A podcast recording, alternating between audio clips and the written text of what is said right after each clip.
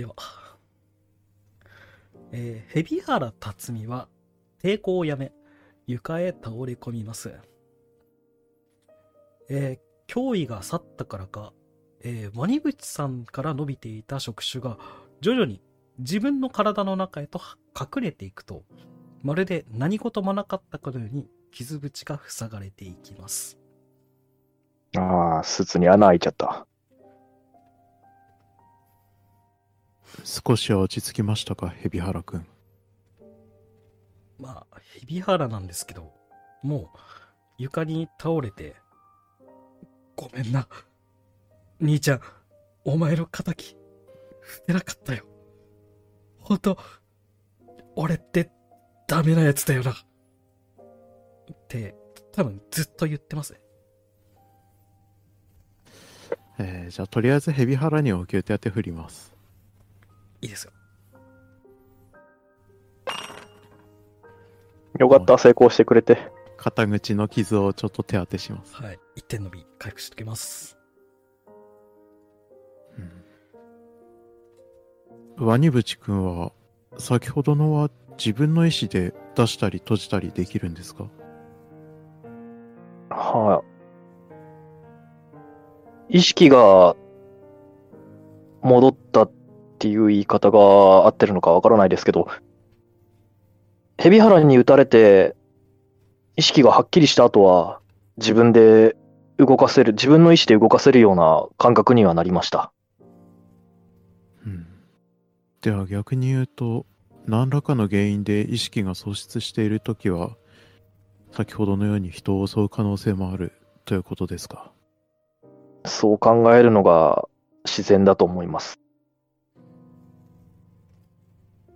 玉木さん、何ですか？昼間も言ったんですけど、やっぱ俺、人じゃなくなっちゃったんですかね。うん。君が誰かというのは正直な話、私も今はわからない状態です。というのも、昼に病院で先生と話していましたよね。はい。第五事件の被害者についてです。被害者の身元が特定できました。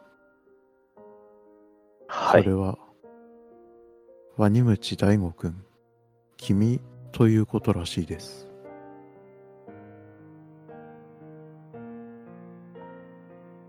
最初、あの安置室入ってし解剖遺体を見てから、なんとなくそんな気はしていました。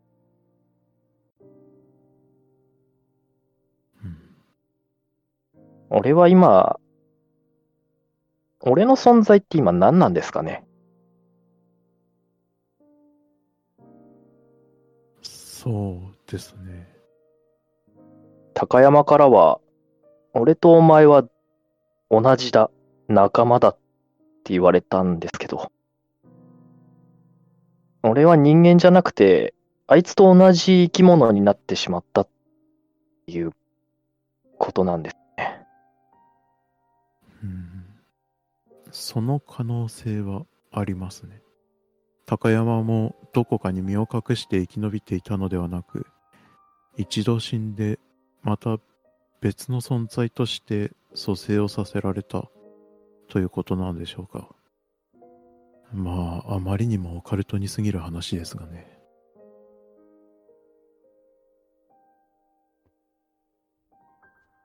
ちょっと、じゃあ、短く会話をしたとは思うんですが、はい。えーまあ、すぐに他の応援、あの、まあ、警察署内で発砲があったりしたのもあり、まあ、話を短く、えっ、と、こちらへ近づく慌ただしい足音が聞こえてきます。うん。えー数名の刑事が事態に気づき駆けつけてきます。ある者は大声で怒鳴り、ある者は蛇原辰巳へと駆け寄る。彼は抵抗することなく拘束され、どこかへ連れて行かれます。顔見知りの刑事がこちらへかけると声をかけます。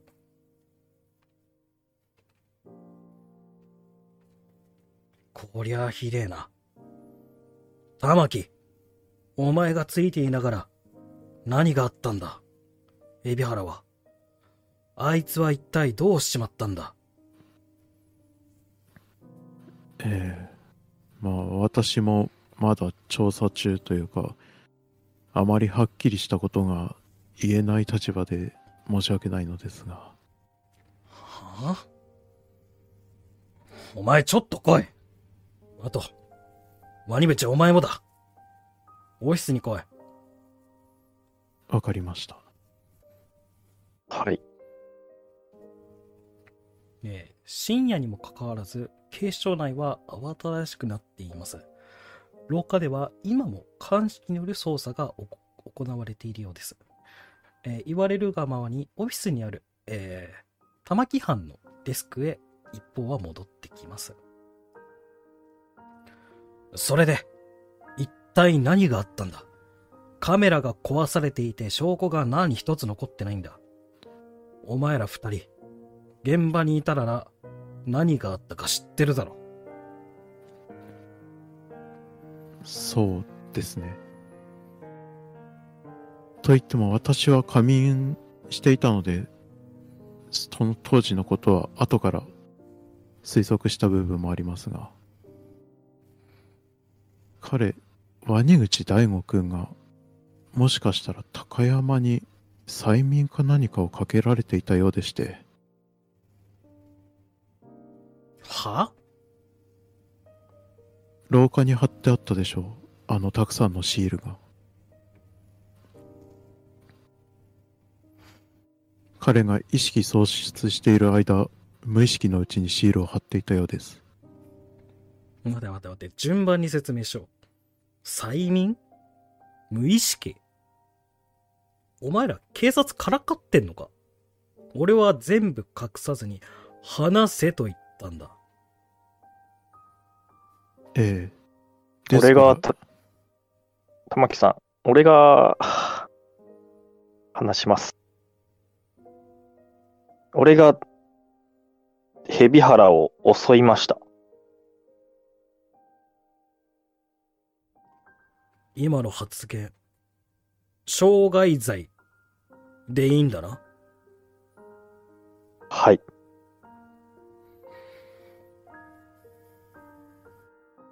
ケブ、なんだ？一つ、お願いを聞いていただけるとありがたいんですが、聞くだけ聞いてやる。もし私を拘束するというのならば、それなりに頑丈なもので拘束するようにお願いします。いつ、また暴れ出すかわからないので。玉木、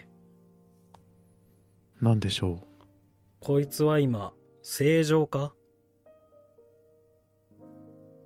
う。私が見るに、彼は今、正常に判断でき、行動できていると思います。何言ってんだ？なんだ？なんでこいつを固定しろだ？拘束しろだ？その理由を話せよ。だから先ほども言ったでしょう。催眠か何かにかかかけられて、無意識のうちに犯人に利する行動をとったり暴れたりしているのですよ。だから彼が意識喪失になり、また人を襲わないように拘束してほしいと言っているのです。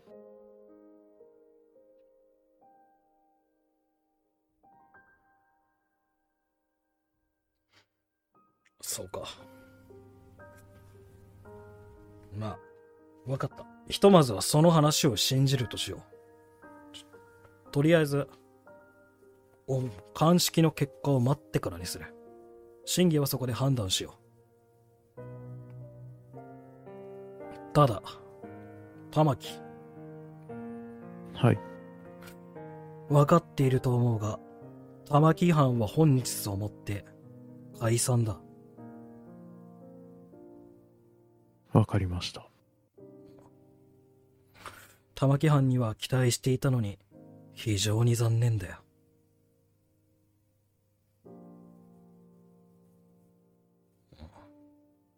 まあ、警部、なんだ？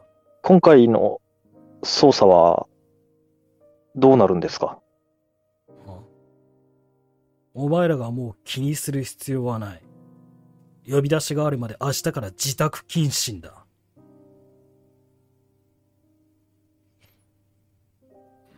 了解しました。資料をまとめ引き継ぎ後、自宅にて待機いたします。あもういいいい。もう引き継ぎとかもどうでもいい。お前ら、手帳と拳銃出せ。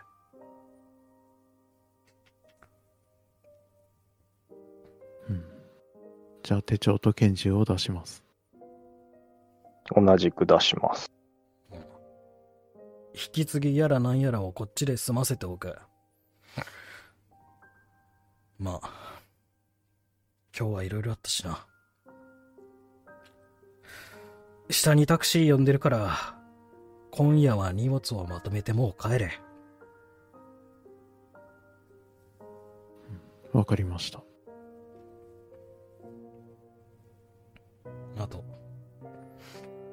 分かってると思うが、玉木には番長としての総合の処罰が与えられる。俺も、まあ、なんとか駆け寄ってみるが、どうなんだろうな。いえ。騒動を起こしたのであれば、罰を受けるのは、それは当然のことだと思います。それと、一年前にもあったからな。はい。これ以上は、擁護できないと思ってくれ。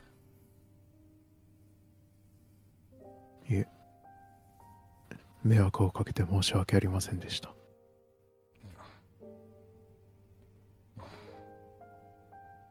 そんなことはない。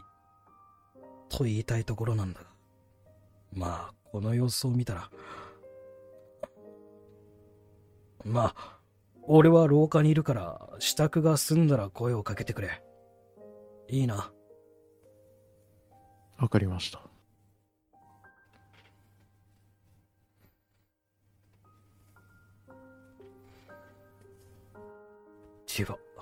え、大丈夫？二人とも大丈夫？大丈夫です。大丈夫ですよ。はい。ああ大、丈夫ですよ。え、誰か、誰来たって思ってます？した。ごめん。PL、あの、キーパー発言が出ちゃった。ごめん。では、えー、まあ、刑事と警部は後ろ手を振るとオフィスから出ていきます。はい。まあ、玉木藩のデスクにはもう仲間たちの活気で溢れていたあの頃の面影はもう残されていません。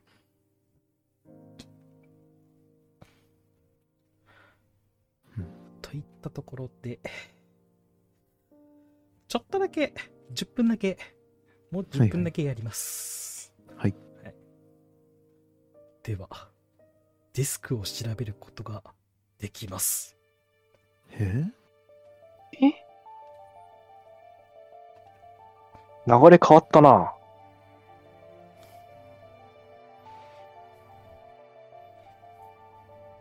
あ。急に流へれ。まあ荷物を整理しながらうんとかですかね。はい。じゃあまず自分のデスク、ハンドアウト1のデスク調べたいです。はい。まあ、お二人で見るもよし、全然別々で探すもよし、なんで、あの、もし、ワニビツさん、あの、一緒に見るとか、あの、別々に見るとか、あれば、全然その時に言ってください。ああ、じゃあ、とりあえず一緒に行動しますかね。うん。では、ハンドアウト1のディスク。えー見覚えのない鍵を見つけることができます。はい。ただ、鍵だけですか？何か書いてあったりとか、タグついてたりとかはないってことですか、全くないですね。あのディスクの引き出しの一番上にあの全く自分で身に覚えのない鍵を見つけます。はい。うん。他は何も変わったとこないですよね。まあ変わった書類とかは特にないですね。うん。じゃあ見覚えないけどまあ何かの鍵なんだろうなと思ってとりあえずポケットに入れます。これがハンドアウト1のディスクです。はい。え、ハンドアウト2のデスク俺見ていいの？えじゃあ、一緒に見ます？うん。仲良し。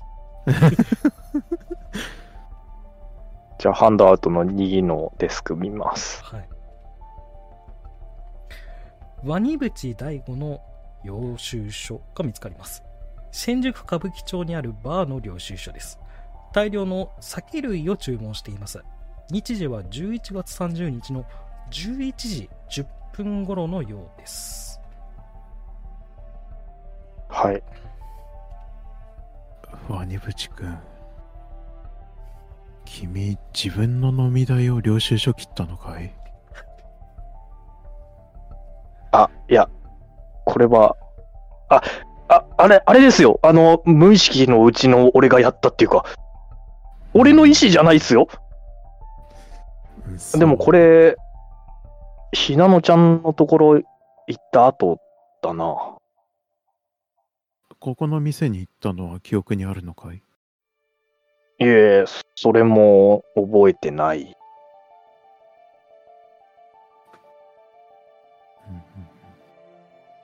まあもしかしたらここのを出た先で事件にあったのかもしれないね。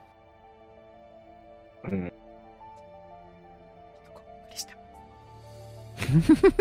おほー。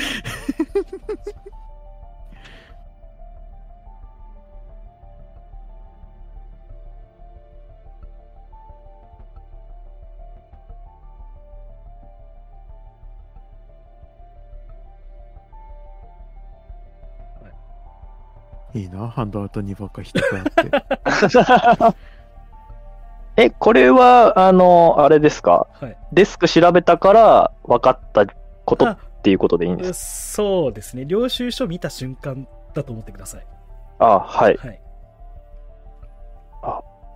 じゃあ、じゃあさっきのやりとりなしにしていただいて、ごめんね、送るタイミング遅くて。いや、すみません。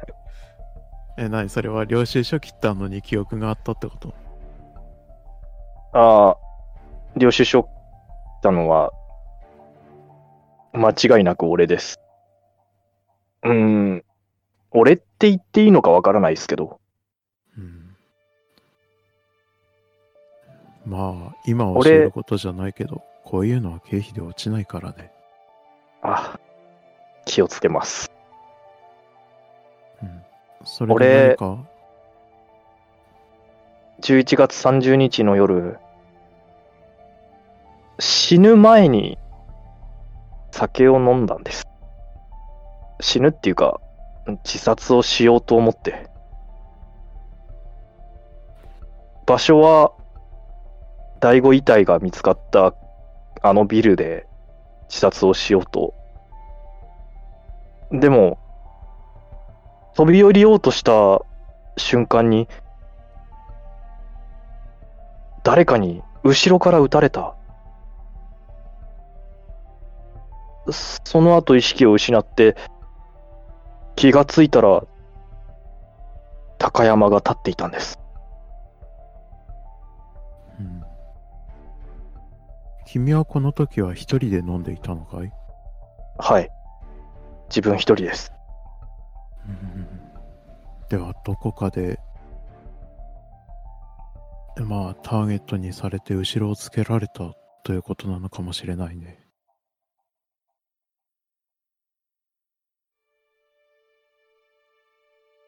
うん。でそれはちょっと違うかもしれないです。違うというのは？高山が俺を撃ったんじゃなく、誰かが俺を撃って、俺がビルの下に落ちた時に、高山が俺を助けた。いや、うん俺をこの体にした。うんじゃあやはり、モズ事件の犯人に君が目をつけられて、撃ち殺されて下に落ちたのを、まあ、死んだものを利用されたと言って言えばいいのかな。おそして君が目が覚めて高山がいたということなんだろうね。この際、なりふり構ってられないんで言いますけど、うん。玉木さん、隠し事はなしでお願いしますよ。隠し事？うん、俺に言いにくいこととか、あるんじゃないんすか？言いにくいこと。ん？あちょっと待って、これ PL が普通に思いついてない。言いにくいこと？いや、まあ、いいんすけど、え？え、ちょっと待って、ちょっと待って、言いにくいことって何？どのこと？え？え、俺、こいつの死体だって、第五事件の死体がこいつだって言ったよね？うん、あ、言いましたね。あ、他に？そっか、言ったか。思い出した他なんかあったっけ？すいません。俺が、俺が忘れてました。まさか記憶が。えー、鬼のディスクは以上です。はい。はい。いやー、ヘビハラが何やってたか見たかったんで、ヘビハラのデスク見たいです。はい。じゃあ、ヘビハラくんの、えーデスクです。えー引き出しを開けると古い使い古された手帳を見つけます。彼が毎日コツコツ調べ上げてきたモズの事件の捜査資料のようです。最後のページには今日の日付が記載されています。えーどうやらさ、えー先ほど彼が残した最後の記録のようです。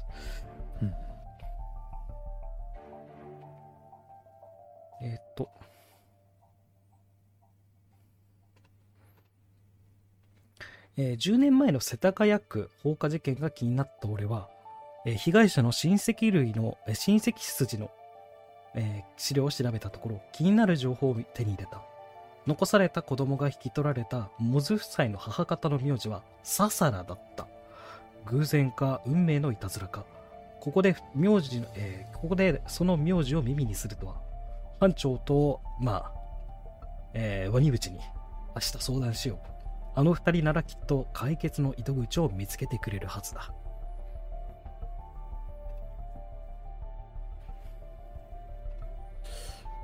うーん、ここでこの名前が出るというのは、ある意味意外というか、ある意味納得というか、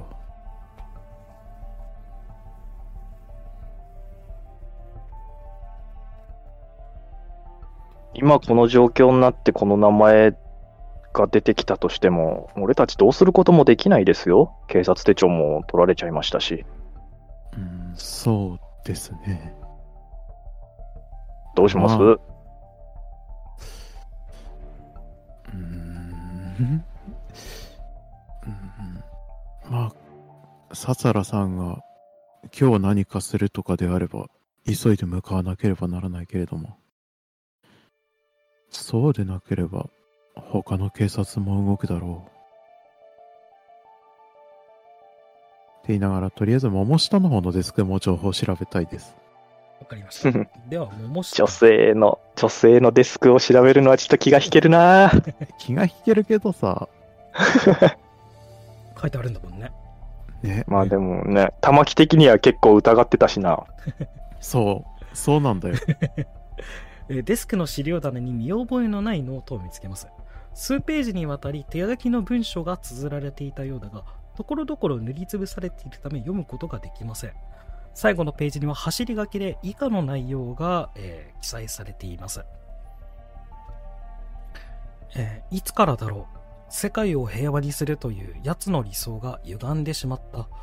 ごぼう星の中央、その地下深くに眠る、あれに奴は近づきすぎたのだろう。あれと完全に同化する前に、私がこの炎の銃で奴を仕留める。すべての時間、すべての世界と時間から消し去って、あれが存在しない世界で全てをやり直そう。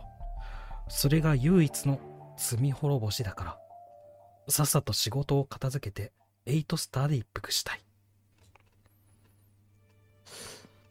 あれ？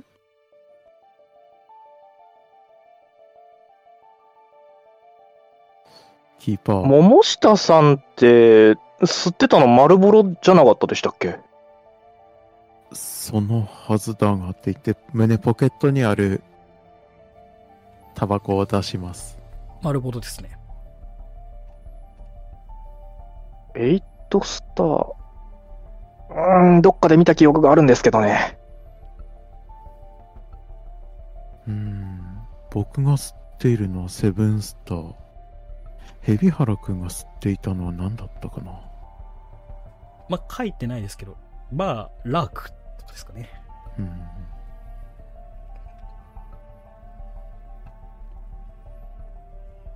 あ、ササラ。ササラ先生が吸ってたのはエイトスターですよ。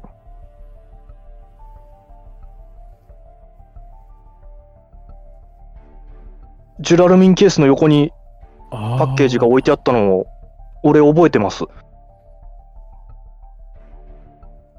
そうか。このノート、桃下さんが書いたんじゃないんじゃないですか？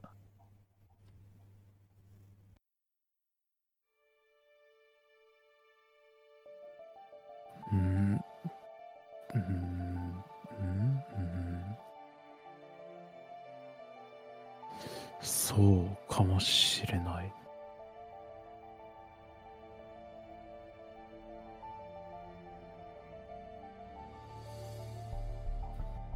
どちらにせよ、笹原さんのところに行けば何かわかるということなのかな。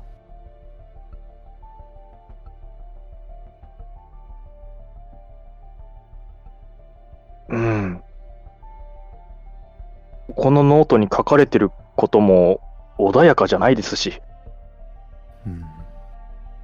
今まで起きていることが、超常的なことを考えるに、このことももし真実だとすれば、今、この現状を止められるのって、俺と玉木さんしかいないじゃないですか。うん。そうだね。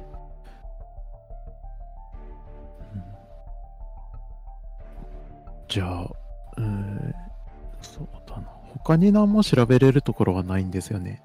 じゃあちょっとだけ描写を進めます。はい。えー廊下から刑事たちの声が聞こえてきます。内容ははっきりと聞き取れませんが、今だったら刑事に気づかれずにオフィスを出られそうです。えーはい。会話の内容を聞きたい場合は、聞き耳でロールを行うことができます。えーじゃあ、とりあえず聞き耳振ります。そう。ここは古墳消費していいところだな。まあ、何やってんすか。めっちゃ出す。やっぱ、俺がいないとダメっすね。うん。この聞き耳は配属数日ぶりな、数日しか経っていないんだけれどね。この聞き耳はね、知らない方が良かったかもしれません。えー。わお。では、聞き耳の情報を出していきます。えー廊下から何やら声が聞こえます。刑事たちの声です。俺は犯罪者から金を受け取り、悪を助けた。その結果、より多くの人が不幸になった。私は自分のミスを同僚に押し付けた。その結果、同僚は職を失い、自ら命を絶った。人類に幸せを、悪には浄化を、明けない夜はない。この世界に、光あれ。その瞬間、数名の刑事が銃を口にくわえると同時に、一斉に引き金を引く。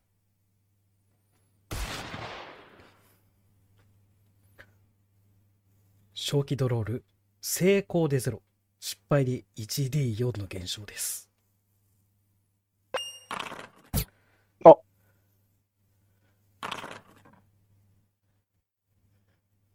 1D4。あーディストピア。あーディストピアの音。でけえ。つだあ、でも日付経ってるから、不定はまだまだか。まだまだですね。な70ありゃ大丈夫っしょ。いや、わかんねえよ。最後に 1D10、1D20 とか来るかもしんねえじゃん。うん、大丈夫大丈夫。俺もう人じゃねえから。いや、でも精神はまだ人だからさ。うん。うん。えいや、まあ、ワニブチはもうそのまま廊下出ますかね？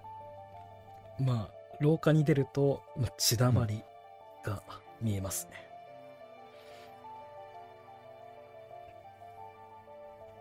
ー。うーん。ちなみに、はい。遺体を調べると、はい。あなたたちの欲しいものが手に入ります。ですよね。うーん。えー、でもちょっと、教団関係のことが頭の中に今よぎってるので、うんうんうん教団のマーク的なものもないかも。考えつつ、ちょっと、死体を、ちょっと、はい。ごそごそします。はい。まあ、ね、手元に持ってるやつだけなんでね。多分、めぼしいものは。ああ、は一応、6発です。はい。はい。そっと弾を回復。6発でも、あ、5発。まあでも、他の、5発ね。1発ずつ三はい、山頂が5発ずつだから、まあ、15発。あの、あくまで、あくまで、あくまで3人の描写だけであって、他にもたくさんいるんで、ああ、他にもいっぱいうそこら、死んだのそこら辺で、数名の、はい、刑事が亡くなってます。なので、生きてる人はいます？静かですね。いやー、あそえ、もうそれは署内全体がってことですか？まあ、あの、悲鳴とかは聞こえます。あうん。ただ、今のこの混乱の状況で、この警視庁から出ることができる。ちなみに死体にその、マークとかは何もないですか？マークとかは何もないですね。うん。じゃあ、とりあえず銃と弾を取って、やはり何か、催眠か何かがかけられているんでしょうか。これ以上ひどくなる前に、急いで向かいましょはい。う。今の音は SE? あ、いや、ごめん、今、俺がお茶飲んだ音かもしれない。ああ、びっくりした。なんかノックの音の SE 来たから、呼ばれるのか？ごめん。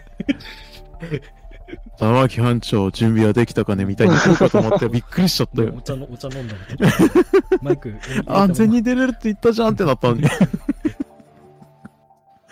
はい。じゃあ、警視庁の外に出ると1台のタクシーが止まっています。はいはい。じゃあ、タクシーに乗って病院に、行き先を病院に告げます。ん？病院、なんて病院？行き先を、まあ、病院、はい。伝えるんですけど、運転手が喉元にペンを突き刺して倒れています。やばいな。あ、三これ軸、でございますか？いや、これは大丈夫です。はい。これ、あれか、もう、俺がシール貼っちゃって、ごぼう製完成しちゃってるからかな。そういうことですか？だったら、あ急いで行かないと、とりあえず、病院に行けば、ごぼう製の中心に行けば、そうですね。急いで向かいましょう。じゃあ、もう死体助手席に移動させて、運転していきます。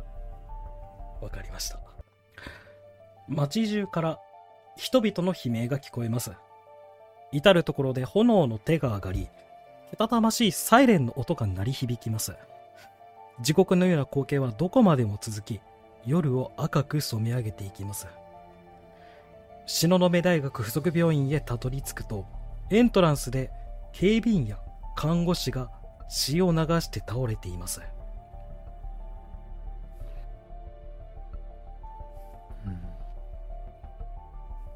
じゃあ、あそこは、え、笹良さんの研究室？っていうか、解剖室。解剖室になるんですかね。そうですね。そこに向かいます。わかりました。あ、その前に。はい。桃下さんのとこ行かんってだ大丈夫ですかね、え、でもどこに入院してるかってわかるのかな？あ、聞いてないのか。そう。あの、そっか、集中治療室にまだいたんだもんな。治療が終わっ、治療っていうか、手術が終わったぐらいで、どこの病室に入ったとかは何も聞いてないんだよね。まあ、一応聞いててもいいですよ。ああ、じゃあ行くことは行けますか？いける、いけます、いけます。もし必要であれば。はい。じゃあ行きます。はい。まあ、桃下東花の病室へ、まあ、いる、行くんですけど、はい。誰もいないですね。ですよね。はい。えーじゃあ、まあ、いろいろと察しがついたので、急いで、さざらの解剖室に行きます。はい。うん。え解剖室は施錠されておらず、中へ入ることができます。はい。えー解剖室。室内に人の姿はなく、どこからか冷たい風が頬をなぜます。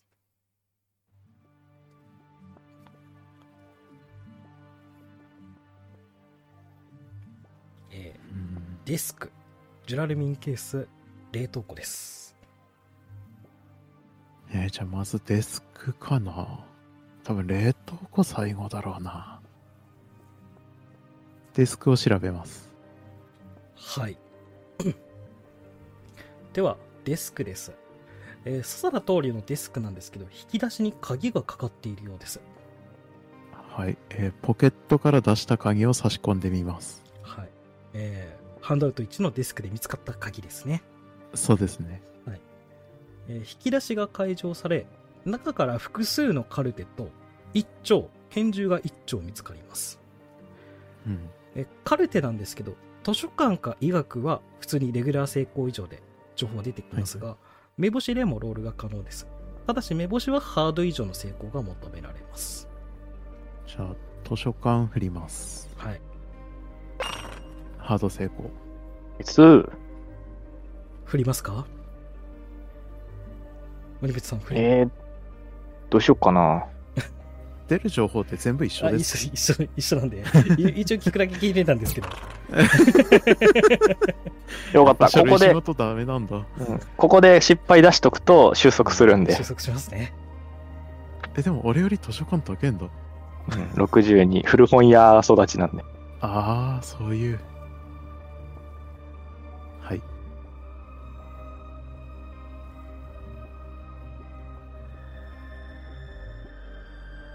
えーでは情報を出していきますはいはいよいしょ。えー見覚えのないカルテ。カルテには、東雲大学附属病院の表記があり、担当医は笹良通りのようです。記載されている患者の写真には、赤いバツ印が書かれています。以下患者情報。えー、海老原明美17歳、小鳥真一44歳、阿部谷花江28歳、蒲内強盗31歳、えー、ワニブチ大吾えー26歳、えー小鳥ひなの19歳。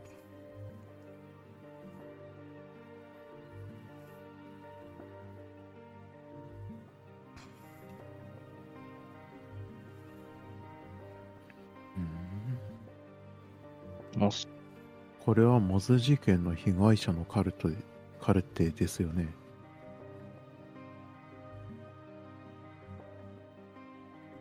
そのうち3人、いや、2人か。今のところ、2人は笹原先生のカウンセリングを受けている俺とひなのちゃん。そっか。カルテってあれですかね。司法解剖のカルテじゃなくて、まあ、一覧表みたいな感じでしょうか。うんうん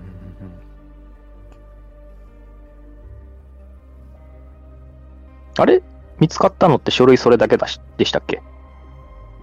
えっ、と、カルテ、えっ、と、デスクの情報と、あと拳銃ですね。あ、拳銃か。はい。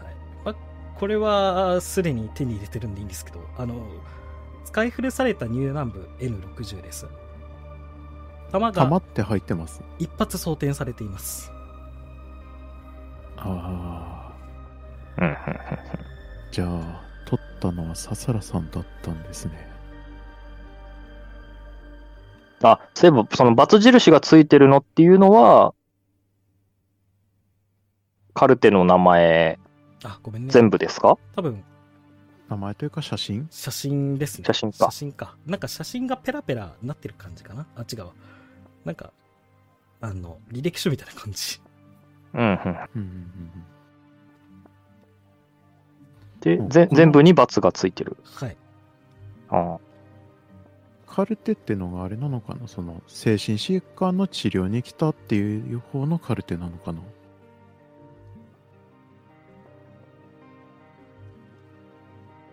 まあ、そこまで細かい情報は書かれてないですね。うん。書かれてないのか。いや、なんか処方された薬とかがあるんだったら、それ照らし合わせて、俺が飲んでた薬だとかってなるんですけど、いや、まず名前が書いてあるから多分本人だってわかると思う。それは。あその、処方されたことによって、うんカウンセリング受けたかどうかみたいな判断。ああ。いや、えー、あ、もうこれ喋っちゃっていいか。多分それは、その精神関係で通ってたのって間違いないはずなんだよ。あ他の被害者の方たちもですか？うん。なるほど。前に笹原さんからこのカルテを見せられたことがあってね。この人たちは生きることに絶望して死を求めているといった話を聞いたことがあるんだよ。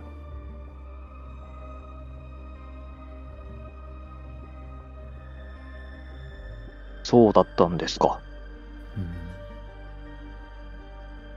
もしかしたら笹原さんは殺すことで救いを与えるみたいな考えでやったのかもしれないね。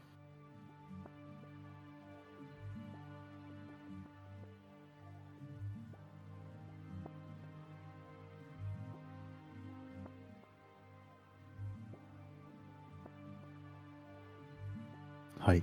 えーじゃあ次は、えーはい。ジュラルミンケース、はい。開けれるの？これ。なんかナンバーロックかかってるとかって言ってませんでしたっけ、4桁の番号のロックがかかってるってあったんですよね。はい。えー開いています。開いてんのかいはい。えー中には L 字型のものが入っていた形跡があるようです。えーケースの奥には一部が焦げて黒ずんだ手記が隠されているようにしまわれていました。筆者は、モズ直竹。全文は焦げて読めませんが、一部分であれば読むことができそうです。ということで、はい焦げた手記。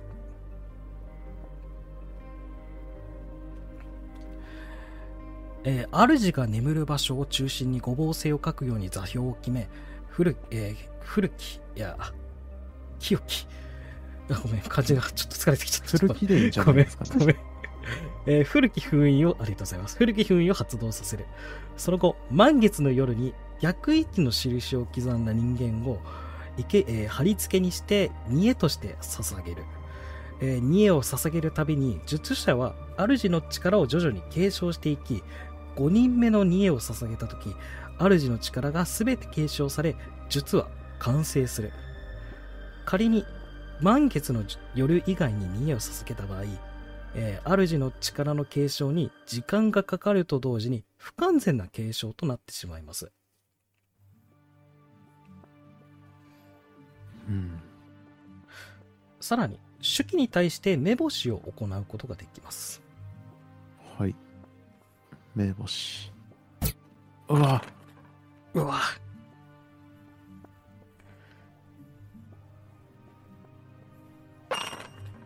うおーー助かる。素晴らしい。じゃあ情報を出していきます。どうやらはい写真が出てきます。焦げた写真。えー手記の間に焦げた家族写真が挟まっています。モズ夫婦と高校生くらいの男女が一人ずつ写されているようです。写真の中の4人は楽しそうにこちらへ微笑んでいます。この写真に写っている人物に対して知識のロールを行うことができます。これって、そういうことですよね。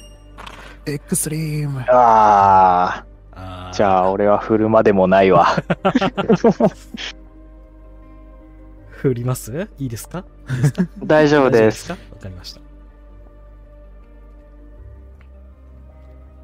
えー焦げた家族写真の高校生、二人の高校生から、笹良通りと桃下東花の面影を感じます。ああ、やはりそういうことですか。どういうことですか？この写真、おそらく笹良先生と桃下さんです。あの二人兄弟なんですか？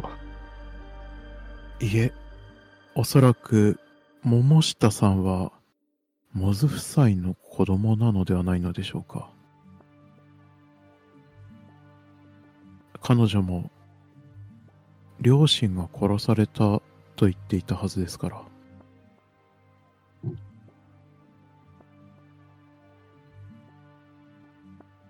その後、うんと、海老原さんの海老原くんの捜査ファイルにあったように、笹良家に引き取られて、そこで育ったということだと思います。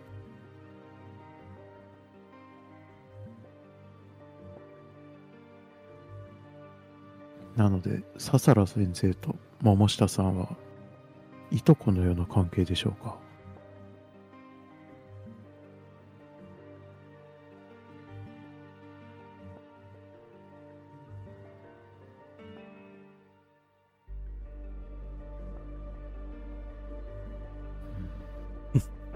うん。いとこなんだ。え違うの？えーっと、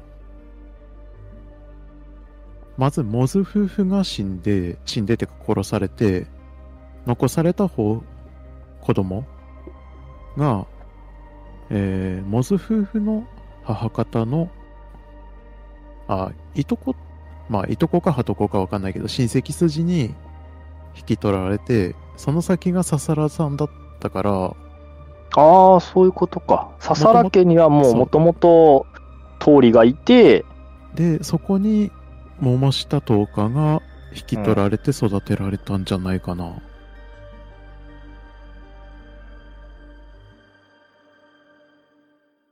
多分、あじゃあ、じゃあ、下ってのこの、うん、え、この家族写真は、の、両親は別にモズ夫妻じゃなく笹良夫妻ってことですね。うん、そう。え、違う？ちょっと待って。モズうん焦げた、と焦げ、焦げた写真だから、モズ夫妻の焼けたところから出てきた写真だと思ったんで。あれ、ちょっと待って、ちょっと待って、ちょっと待って、混乱してる。モズ夫婦が写ってんのか。モズ夫婦が写ってて、高校生くらいの男女が一人ずつ写されている。うんえ、ってことは兄弟なの？笹良さんが引き取られた先の名字を名乗ってて、桃下がまあ、どっちかの旧姓名乗ってるとかそういうことなのかな？うん、だからやっぱ兄弟なんじゃないかなって。え、ちょっと待って、モズ夫婦の情報、一回見直す。あれ、子供一人とか二人とか、人数は喋ってないのか？書いてないですね。書いてないのか？書いてないですああ、そういうことか。えーじゃあ、じゃあ、子供は生き延びてたんだな。そうですね。両親と高山さんだけが、高山隼人が、の3人だけですね。死亡したのは。書いてあったかも。書いてなかったかも。はいごめんごめん。え？なんか、どっかで見たことあるな。えー、っと、多分ねえー、っと、確かに。えっ、と、海老原くんが調べた時かな。違うな。へ違うな。結構前の情報だった気もする。そうですね。死んだのが何人かってやつ？そう。死んだのは書い、てない、書いてないから。もうなんか、子供がいる云々は多分書いてなかったかもしれない。僕の勘違いかも。なんか、子供子供救出されたみたいな。は情報出てない。情報出てないですね。じゃ出てないです。モズ夫婦の遺体が発見されて、同じ場所で高山隼人が亡くなってたっていうのが出てただけなので、子供の話は、まあそれまでは俺が想像して喋ってたのと、ヘビハラの捜査ファイルで残された子供が笹原家に引き取られたっていうのが出てきただけなので、そうですね。その、それだけですね。はい。うん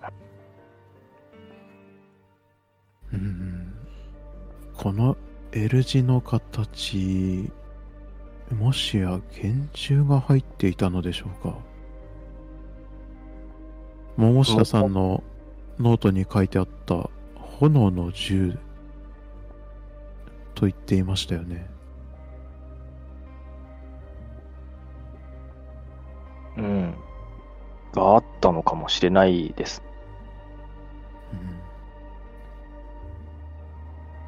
じゃあおそらく桃下さんはその銃を持ってこの先に向かったのではって言って、えー、冷凍室、冷凍庫の方を確認したいです。はい。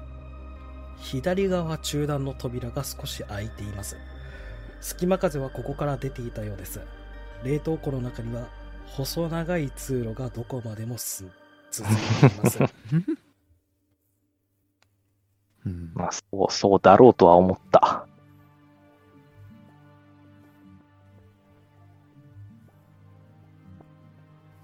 あれ？病院施ちょっとこれ設。キーパーに確認したいんですけど、はい。ワニブチ、あ、そっか、撃たれて減ってるやつだからまだ手当てしてないのか。まあ、ああ、海老原に。そうですね。自分そあの、まあ、ね、任せますよ。ワニブッチさんに。ワニブッチさんに任せます。う。えーじゃあれなんで減っあ自分、てたんだっけってなって。自分で、自分で、応急手当しとこう。応急手当でいいですか？ええ応急仕方ないなあいや、どっちでもいいですよ。仕方ないただな1点しか回復しないんでお任せします。仕方ないなじゃあ見せてやるよ。でもあ何でもね人ならざる人。これどうなんだろうまだ出てないからな。出てない。体から出てないんですよ。ああ。じゃあ、じゃあ、その時でいいや。回復じゃあ、いい一旦、一旦、一旦、応急手いい当ですよ。ただ、1ダメ、1回しかダメージ受けてないんで、1、一回だけ応急手当可能です。はーい。はい。失敗したら俺がもう一回触れるんですよね。いいですよ。失敗した場合は、じゃあ、はい玉木さんに振りましょうか。ダメでした。成功するもの。はい。ありがとうございます。していただいて大丈夫です。やったー。うんでは、行きますか。うん行きますか。暗闇の中を這うように進むと空洞へたどり着きますそこには赤色の蛍光に照らされた階段が地の底へと続いています。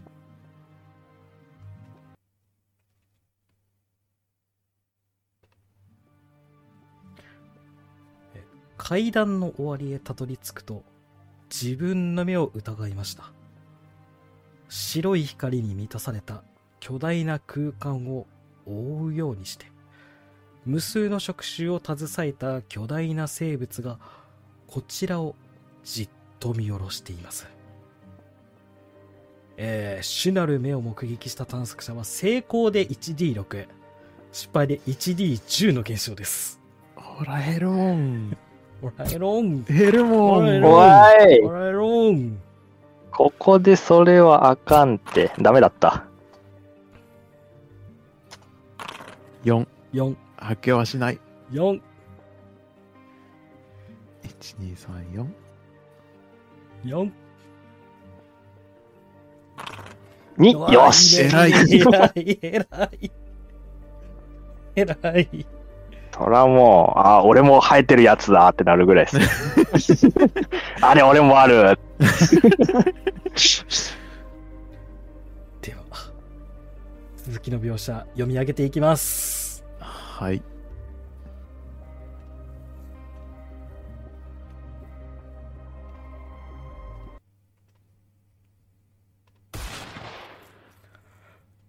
乾いた銃声が響く。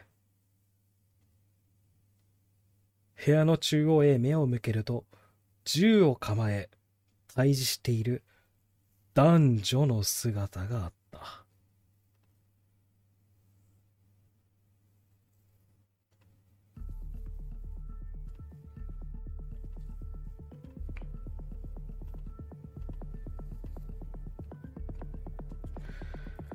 笹良通りと桃下十日だ。二人はお互いに銃を向け、次の攻撃を仕掛けようとしている。だが、二人を止めるにはここからでは遠すぎる。探索者は、笹良通りと桃下十日のどちらかを一人撃つことができる。射撃を試みる場合、制限時間5秒以内の間に対象にキーパーへ宣言し、射撃のロールを行う。いきます。どちらへ打つかを宣言してください。5、4、3、2、1。あれ？聞こえてます？あれ？これって、ああ、ミュートしたままだった。めっちゃ熱え、どっからミュートしてたんですか？ちょっと、え、聞こえ、え、聞こえた読み上げの時ミュートしてた。聞こえてた？はい。聞こえてた聞こえ聞こえてました。聞こえててめっちゃ宣言してました。ああ。めっちゃ宣言してて、あれって言われたんで、チラって見たら、あ、マイクミュートになってる。あーってなってまし では、玉木さん宣言お願いします。た。はい。えー、ささら通りを打ちます。わかりました。では、射撃のロールをお願いします。これは失敗した場合は、えー成功した場合は対象の急所を少し、えー、かする。まあ、急所を外して動きを止めることができますが、失敗した場合は、狙いが外れて対象を殺害してしまいます。というところで、射撃のロールをお願いします。ハード成功です。素晴らしいです。さすが。ささら通りを打ちます。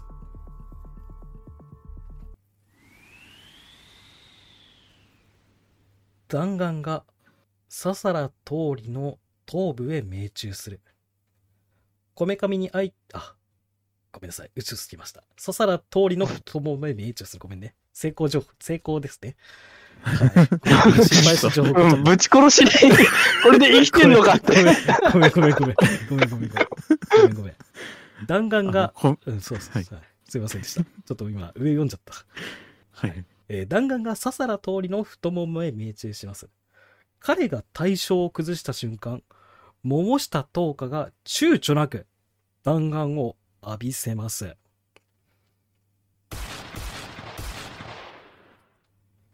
こめかみに開いた空洞からは赤い鮮血が噴き出し、言葉を発する間もなく彼は崩れ落ちた。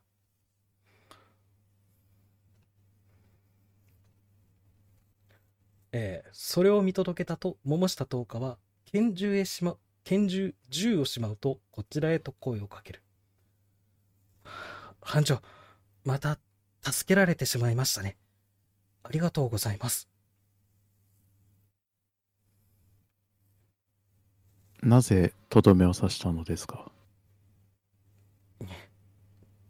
その、笹原さんは、最後に私に拳銃を向けてきました。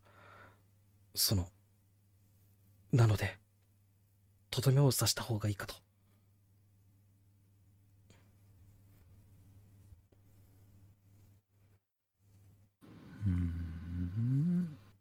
いや、笹原さんには、不審な動きがあったので、ここまで追いかけてきたんです。予想通り、やはり彼は、裏切り者だったようです。うん。裏切り者というのは、あれ？違うんですか？うん。申したく。何ですか？班長。君の言う裏切りというのは一体何に対する裏切りなのでしょうか？決まってるじゃないですか。私たちの計画ですよ。それは、その頭上に浮かんでいる存在を降臨させるということですか？はい。そろそろ最終段階なので、仕上げとしようと思っていました。